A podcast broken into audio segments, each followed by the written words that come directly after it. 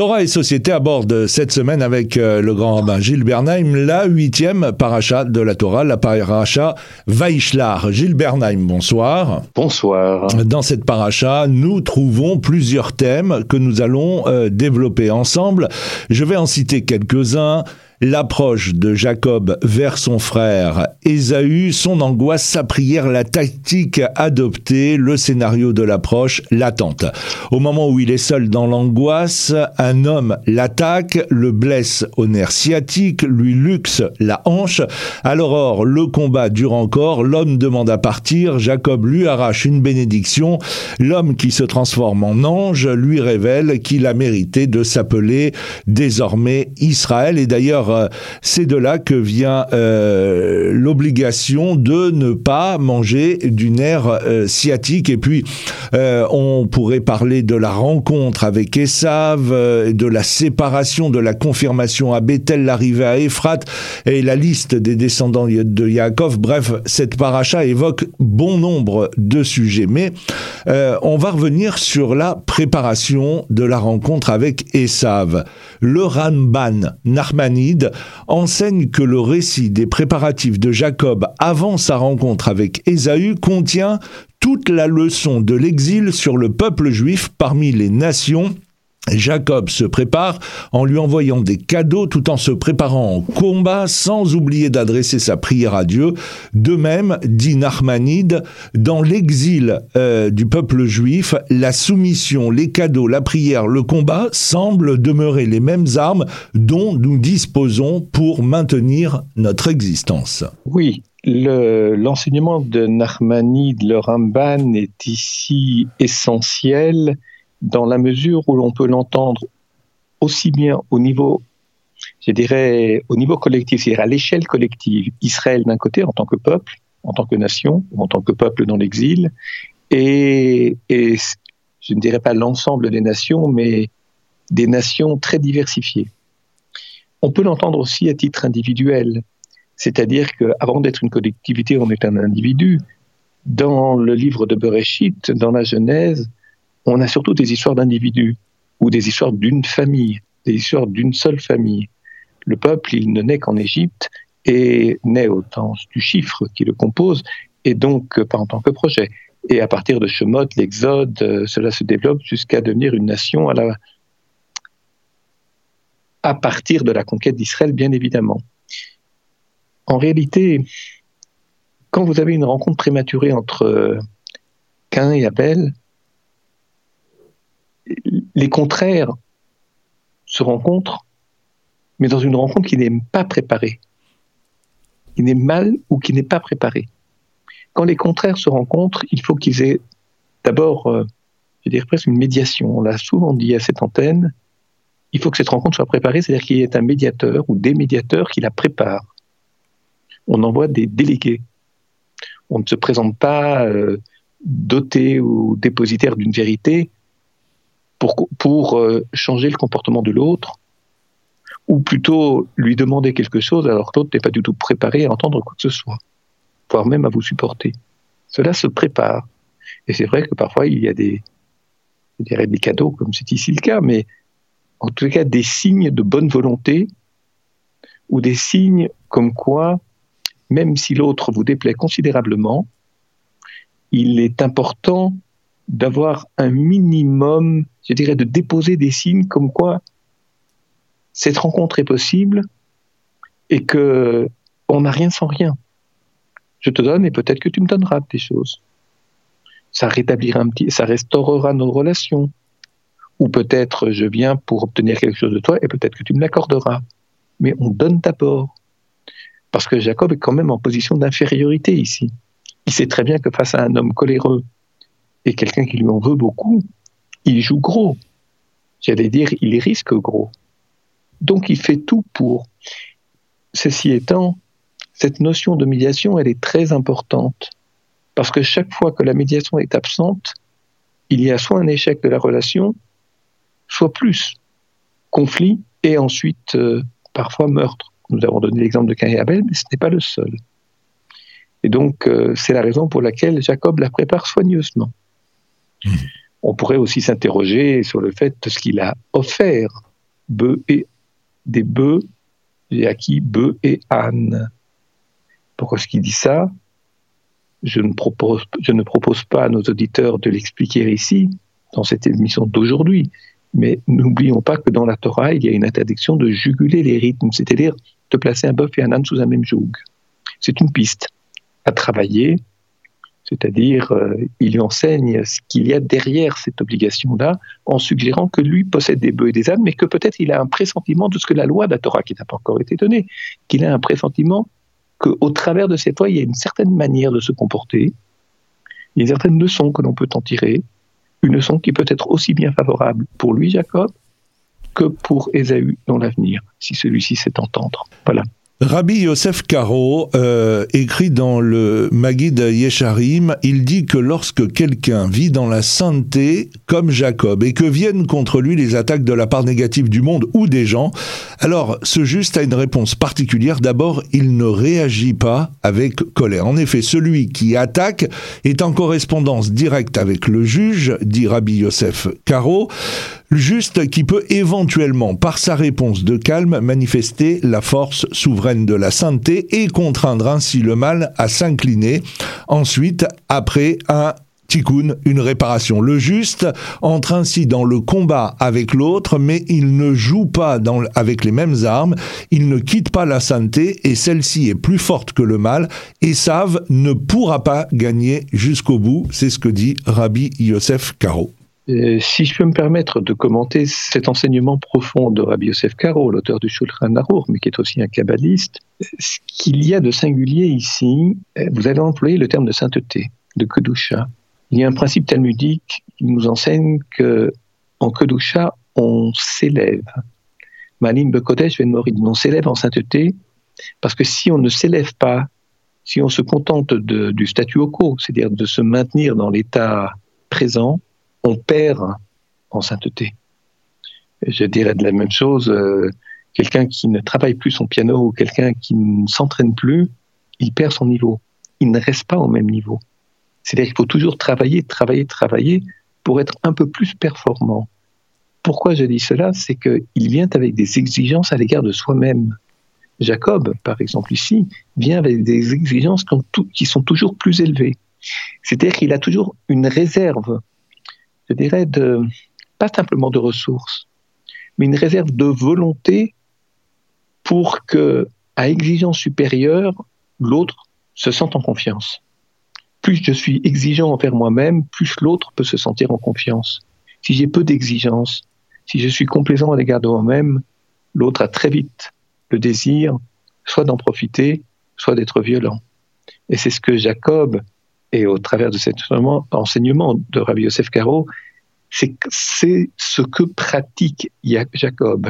Il est très vigilant, il est exigeant à l'égard de lui-même, il est prêt à prouver plus si c'est nécessaire pour convaincre l'autre, et on ne peut pas dire qu'il, pardonnez-moi l'expression, qu'il soit venu vers Ésaü la fleur au fusil en espérant que son génie ou sa sainteté soit immédiatement reconnue par l'autre, et que l'autre lui soit immédiatement acquis, bien sûr. Nous parlions d'un enseignement de Rabbi Yosef Caro. Un autre enseignement, celui de Rabinou Bechaïe, dit que le juste s'effondre d'abord devant le mal, mais que le juste ne reste pas effondré. Rabinou Bechaïe prend de multiples textes de la tradition qui montrent que le juste n'est pas seulement un fleuve de vie, mais qu'il en est la source. On peut encore vouloir agir contre le fleuve ou contre la source et vouloir la boucher, mais on ne peut pas détruire le lien de la source à son origine et la profusion qui se trouve à l'origine de la source. Cette profusion est sans limite, dit Rabinou Bechaïe. C'est un enseignement difficile dont je ne suis pas sûr de comprendre la complète profondeur, richesse. La notion de protection de la source, c'est un principe très récurrent dans la Torah. Protéger la source. Prenons l'exemple dans la paracha de l'interdiction de manger le nerf sciatique de l'animal, par exemple. C'est la source du désir. La source doit être préservée. Mais il y a beaucoup d'exemples dans la Torah, beaucoup de mitzvot, où il est question de préserver la source. c'est-à-dire on ne consomme pas le sang. Le sang, c'est l'origine de la vie. Je ne parle pas du sang comme blessure qui fait perdre la vie, ça c'est autre chose. Mais dans un organisme qui n'a pas encore été affecté, et on sait très bien que dès qu'une nourriture n'est que le... Dès que l'animal, la santé de l'animal est affectée, on ne peut plus le consommer, c'est-à-dire qu'on n'a pas le droit de faire la shrita. Donc, il faut que l'animal soit en parfaite santé. Mais on ne consomme pas le sang qui est source de vie. Encore une fois, il y a de nombreux exemples dans la Torah où il faut préserver la source, parce que même si la source coule peu ou mal, elle est susceptible d'être rétablie dans son courant, dans sa fonction naturelle, c'est-à-dire d'aller du point de départ jusque dans la direction qu'elle a prise, c'est-à-dire jusqu'à l'arrivée. C'est-à-dire que la source, c'est un tout petit cours d'eau au départ, qui ensuite va s'agrandir, qui va s'enrichir, qui va irriguer, qui va se développer, etc., etc. Donc c'est le début de la richesse, c'est le début de la vie. Et ça, il faut le préserver. Rien n'est jamais définitivement perdu tant que la source n'est pas asséchée. Le Talmud, dans le traité Houlin, analyse le combat et le personnage de l'ange qui serait Samaël. Certains disent qu'il avait l'apparence d'un non-juif. Alors, on est à une époque où juif n'existe pas encore, la Torah n'a pas été donnée, mais en tout cas, il ne ressemble pas, par exemple, à Jacob. D'autres, au contraire, disent que ça pourrait être un sage juif. Cela doit nous faire entendre que la valeur la plus importante peut être de tous les côtés et que l'on peut faire virer aisément son propre être. De même, toujours dans le traité Houlin, il est rappelé que l'on ne doit plus tromper, qu'on ne doit pas tromper les non-juifs au même titre que les juifs, et le Ravorovitz dit que cela nous fait comprendre que l'ange d'Ésaü qui venait attaquer Jacob était composé de tendances négatives et dangereuses pour Jacob, mais aussi le contact du combat qui lui a fait sortir tout le mal dont il était capable, lui a fait atteindre aussi tout le bon qui était en lui, et le Ravorovitz dit « Nous devons apprendre le bon usage des conflits ». Oui, je pense que je n'ai pas le texte en tête, je l'entends, je l'ai déjà entendu, mais je n'ai pas beaucoup réfléchi sur ce texte du Shla de Ravorovitz. Il y a dans le combat entre ce que je comprends de cet enseignement, c'est que dans le combat qui oppose Jacob et l'ange, quel que soit son nom, on va même jusqu'à dire dans les commentaires que c'est l'ange d'Ésaü ou bien c'est l'ange du mal qui est en lui, c'est-à-dire la part mauvaise qui est en Jacob, contre laquelle ce dernier combat pour se purifier. Il y a toutes sortes de commentaires. Ceci étant, il n'y a pas de vainqueur. Il n'y a pas de vainqueur, c'est-à-dire que la lutte dure jusqu'au matin, jusqu'à l'aube, et il n'y a pas un vainqueur et un vaincu. La séparation se fait en quelque sorte sur un match nul entre l'ange et Jacob. Puis une deuxième remarque qu'il faut signaler ici, c'est que l'ange va changer le nom de Jacob en Israël, Yaakov en Israël. Donc, l'homme qui ressort de ce combat ne porte plus le même nom, comme si son projet était différent désormais. Quand vous avez un projet différent, vous ne pouvez plus vous contenter du projet précédent. Il est tellement important qu'il y ait un projet différent et que ce projet soit clair aux yeux de Jacob que l'ange transforme son nom puisque le nom est un projet. Première chose. Donc, on va dans une autre direction, ce qui veut dire que si l'on est plus exigeant parce qu'on a un autre projet à accomplir, cela veut dire que l'on n'a pas de complaisance à l'égard de soi-même. Ça, on l'avait déjà dit tout à l'heure. Et dans l'autre sens, Jacob voulait connaître le nom du combattant. Il ne le saura pas. L'ange ne le dira pas.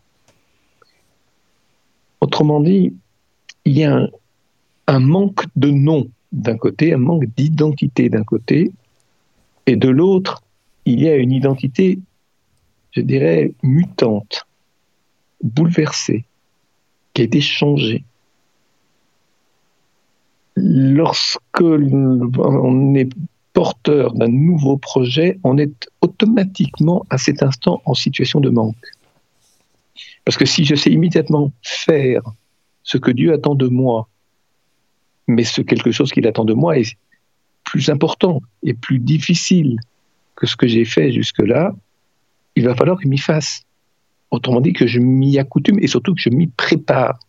Donc, et si je dois m'y préparer, c'est parce que je suis en situation de manque qu'il va me falloir atteindre un certain niveau pour pouvoir remplir cette nouvelle tâche. Et Jacob, de son côté, quitte le combat et s'éloigne de la scène sans connaître son interlocuteur qui n'a pas de nom. C'est aussi un autre manque.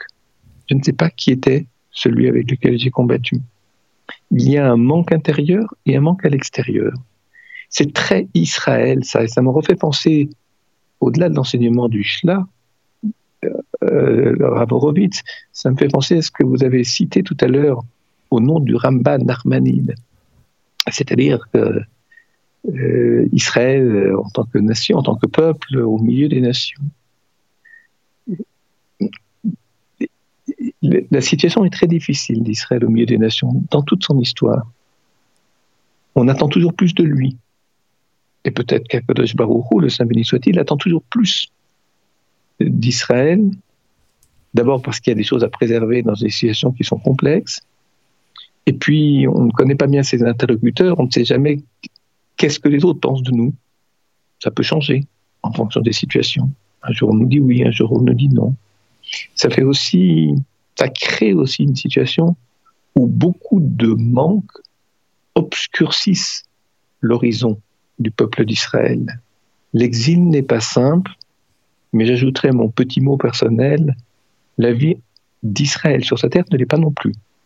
Il y a beaucoup de situations complexes, il y a beaucoup de contradictions, il y a beaucoup de paradoxes, il y a beaucoup d'incompréhensions aussi, à l'égard de tel ou tel courant, de telle ou telle pensée, ou de tel ou tel projet.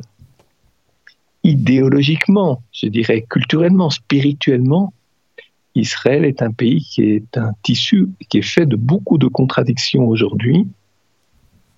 Je ne sais pas aller plus loin dans cette phrase, dans la mesure où je n'ai pas l'art de résoudre les contradictions, aussi évidentes soient-elles. Alors, cette paracha Vayishlah a beaucoup intéressé la mystique juive, notamment le Zohar, et notamment aussi sur le nom d'Israël. Pour le Zohar, Israël est le lieu voulu par le Créateur pour y révéler la Torah à l'ensemble du monde, description de l'immensité inimaginable de l'amour du Créateur pour Israël. Si les membres du peuple en étaient conscients, la Torah ne serait plus des mots lus et enseignés, mais des révélations bien plus intenses qu'une lettre de la personne aimée en secret et qui révèle à son tour son amour. C'est ce que dit le Zohar. Et de son côté, un autre grand kabbaliste, Rabbi Moshe Cordovero, dans le Pardes Rimonim, explique que le mot Israël est composé des lettres Isra qui doivent devenir Shir, le chant. On arrive ensuite au chant de El, qui est le nom de bonté. Ce nom Israël, démontre Rabbi Moshe Cordovero, est situé à la fois ici-bas, dans le concret de la réalisation, mais aussi au niveau le plus élevé de l'union entre deux séphirotes que sont Horma et Binah. Ce texte du Zohar est lourd d'enseignements et très difficile. Lorsque l'on regarde la fin de la paracha de Vayishlah, on a au chapitre 36 développé, se déroule et déroulé sous nos yeux la lignée d'Ésaü. On nous raconte, on nous dit qui sont ses descendants, qui sont épousés, qui furent leurs enfants, etc. Mais il y a un verset qui est, je cherche à le retrouver de mémoire.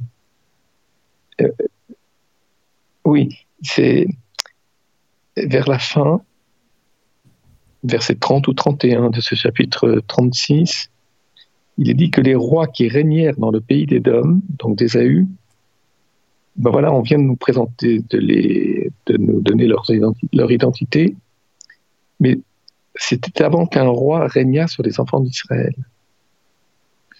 C'est-à-dire que ce qui est très important pour la Torah, ici, c'est de dire que le principe de royauté, c'est-à-dire l'idée du politique, précède l'identité politique chez Ésaü, chez Édom, dont le Midrash dirait qu'il est non pas l'ancêtre de Rome, mais plutôt le précurseur dans sa manière de vivre, sa manière d'être, le précurseur de l'Empire romain. Eh bien, l'idée du politique était très présente dans la lignée des Doms et plus tard dans l'Empire romain, c'était ce qu'on appelle après l'Occident latin, bien avant qu'Israël ne soit préoccupé par la royauté, ou soit désireux même de l'accepter et donc de la créer. Et il y a très certainement la nécessité, vous avez parlé en conclusion de la Horma et de la Binah, il y a lieu de la part d'Israël de se confronter à la royauté de Rome. Pas seulement pour la critiquer, mais aussi pour apprendre des choses, mais apprendre avec discernement, avec Binah. Il y a une part de sagesse dans ce que l'on appelle l'Occident latin, une part de sagesse, et il y a une immense sagesse aussi dans la vision politique qu'Israël a naturellement grâce à la Torah, mais comme le dit le chapitre 36, Israël est moins préparé à se confronter aux politiques, moins préparé que d'autres qui depuis très très longtemps ont fait l'expérience du politique, en ont tiré des leçons, des bonnes et aussi des mauvaises, et même des très tristes. Donc, c'est le problème de l'État d'Israël aujourd'hui, qui est un État, qui est confronté à sa dimension politique. La partie Torah, les maîtres qui représentent la Torah, sont très diversifiés. Il y a certains qui vivent en Israël comme ils vivaient à l'époque de l'exil. Ils se sont transplantés en Israël pour étudier la Torah et pour toutes autres, et pour d'autres raisons. Mais ils reproduisent le modèle de l'exil. Il y en a d'autres, avec leurs intuitions, avec leur intelligence, mais aussi avec une certaine prise de risque parfois, et parfois aussi leurs échecs, qui veulent ce qu'on appelle enseigner, transmettre la Torah d'Israël, c'est-à-dire une Torah qui permette à Israël de vivre, c'est-à-dire aux Juifs, de vivre avec une Torah qui, je dirais, qui s'accommode, je ne parle pas de la halakha à changer, mais qui s'accommode du fait que tout le monde n'est pas religieux et que tout le monde n'est pas prêt à le devenir. Et il faut aussi que la Torah sache, je dirais, accueillir cette situation.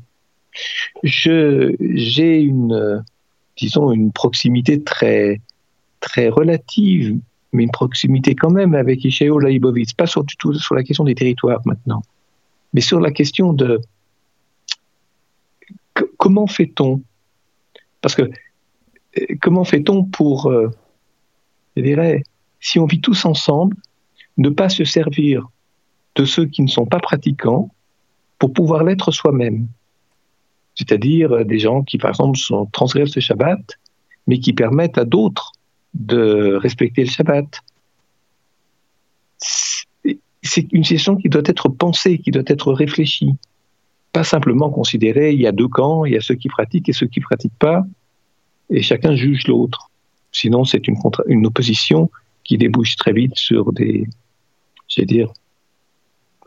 un détachement au minimum, voire une agressivité de l'autre.